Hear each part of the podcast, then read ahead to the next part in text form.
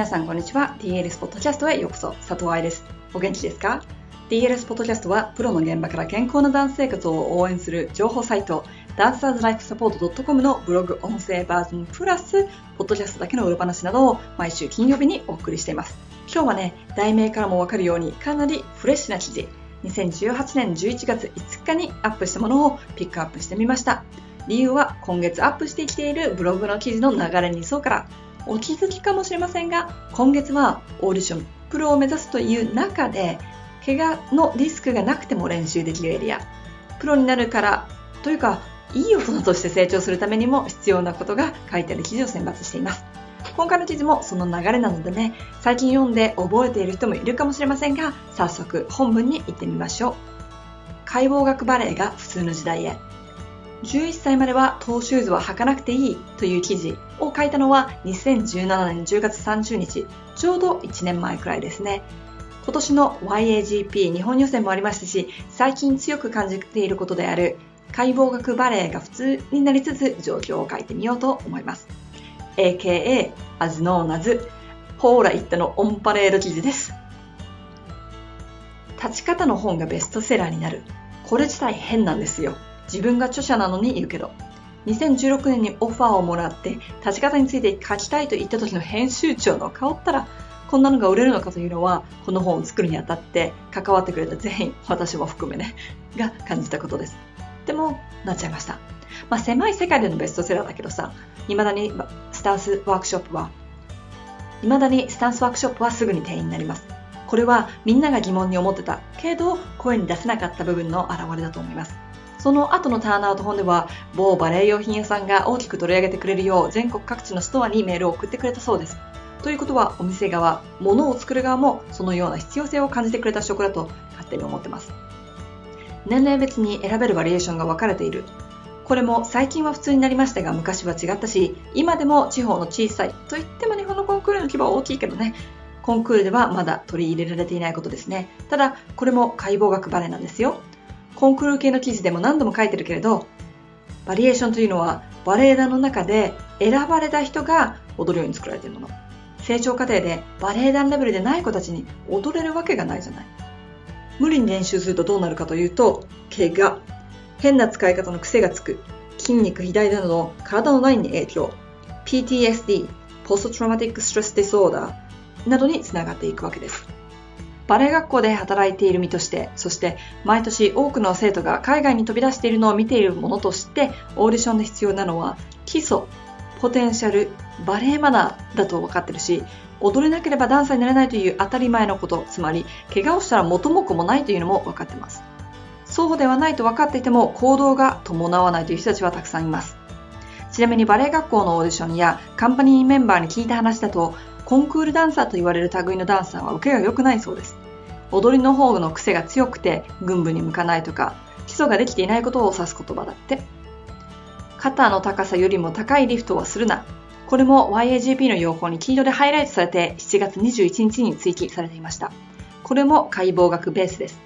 倒立をしたいダンサーへという記事でも書きましたが、肩関節って怪我しやすい。倒立、つまり自分の体重を支えるということでさえ難しいのだから、若い男の子のパートナリングであれば肩以上上げるなってことね。だからやれなよって話よ。ちなみに肩以上のリフトをひっくり返すと倒立の形になるわけ。わかるよね。だから男の子でリハをやってる子たちでも大変なんだから女の子でそう簡単に倒立をレッスンや振り付けで入れんなよということとトレーニングで入れるんだったらかなり体のコントロールができる人のみだぞっていうことを昔の記事に書いたよね。ここまで言うとほら言ったじゃんって言いたくなる。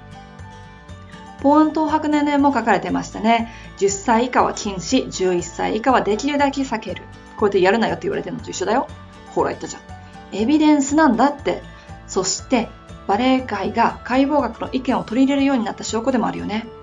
でも、この部分はすでにいっぱい記事にしてるので、割愛。ちょっと前に Facebook で流れていた2018年7月に書かれた記事で、インスタのストレッチが怪我を増やしているというのがあったけど、DLS ではその前からストレッチのサルマナの記事で、そういった警告のニュースが出てるよとお話してます。ちなみに私が書いた時は2015年だったのよね。ほら言ったじゃん。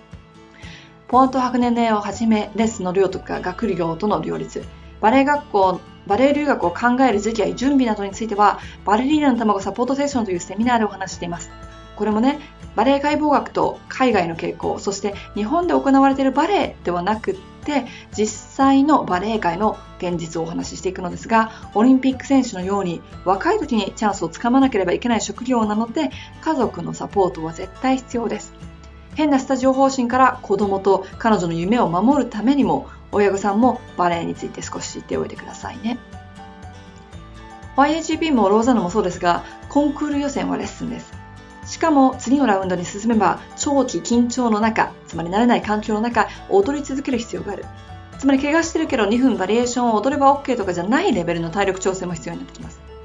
アップされるレッスン風景の写真を見たり、ライブのレッスンを見ていても、ずっと高く足を上げてるわけではなく、いきなりセンターやるわけでもないです。基礎。それが結局はものを言うようになるのよね。コンクール前に体型をとか、ダイエットに走るおバカもいるけど、と言っても私もその一人だったかよくわかるんだけれども、おバカであることには変わりないんだけどね。これだけ毎日踊るということは、しっかりと栄養をとり、日々の疲れからリカバリーしなければいけないし、途中で体力や集中力が切れたら大怪我につながる可能性もある。つまりそこでダンサーへの夢が絶たれる可能性を自ら作ってしまうということになるんだよね。ふみさんとの3パートビデオシリーズでも彼女は言ってたけど、東京から大阪へ運転してください。だけどガソリンは入れないで気合で頑張ってくださいって言っても無理じゃん。一番いい踊りをする、最大限に踊れる体を作る、集中力テクニック、怪我なく踊れるテクニックを身につけるというのは、毎日のレッスンで磨き上げるものです。コンクールは1週間で身につくわけじゃないです。このような大きなコンクールでうまくいかないと、みんな私はバレエに向かないんだってやめちゃうでしょ。この世界で生き残っていく実力はないんだって。でもさ、上で挙げたようなことを練習してなかったら、あなたの実力がないんではなく、練習不足なだけじゃない。ここでいう練習不足というのは、バリエーションを何十回戻るではなく、丁寧に基礎を行い、つまり筋肥大を防ぐから体型維持にも大事ですよ。リカバリーを考えつつ質のいいレッスンを増やし、踊り量が増えるだけではなく、脳みそはエネルギーをいっぱい消費してくれるでしょいろいろなジャンルになれるコンテは必須。そして違う動きを行うというのもいつもと違った筋肉が使われるのでトレーニングもなるよね。ということを行ってこなかった練習不足ってことね。正しいことってやっぱり正しいんですよ。意味わかる？どうやって取り入れられるかというのは別だし、解剖学に縛られろと言ってるわけでもない。ただ、解剖学から学べることはたくさんあるじゃないですか。例えば、子供の股関節の形が違うイコールバレエをやるのではなくって、大人と同じ動きはできない。成長のスピードを考える必要がある。無駄な負担をかけない。成長に必要な睡眠栄養も考慮するとすればいいだけで。レッスンをやめろとか、バレエは絶対に痛くないですと言ってるわけじゃないです。ただね、無理する場所がわかるようになるの。無理してでも基礎をみっちりやる。無理してでもポワントを我慢する。無理してでも雑誌や SNS の情報に負けないとかさ。どうせ時間をかけるんだったら、怪我せず、今の年齢でできることを忠実に、確実に、徹底的にやるとかさ。どうせ練習するんだったら、将来につながるオーディションで、ディレクターが欲しがるダンサーになるような練習をするとかさ。バレエは痛いよ。毎日自分と向き合う恐怖。周りに理解されず、一人で努力し続ける孤独さ。心から流ってたキャスティングではない配役。ライバルに先を越された気持ち。一番になるという時の怪我。常に自分は足りないんじゃないかという劣等感や夢のダンサーになれなかった挫折。大丈夫。私も全部体験してるからよくわかる。だけどね、ここに努力してると思ったら怪我しただけだったストレッチとか、必要だと思ってやってたダイエットが接触障害になり怪我の治りも遅くしていたとか、頑張って練習していたはずなのに身についてしまった下手な踊りの癖とか、そういった部分はいらないでしょ？前にも言ったけど、ゴールは必ずみんなが上達すること。だから私は DLS を通じて、時にはみんなに理解されない、でも真実の情報を提供していきたいと思ってます。いかがでしたか？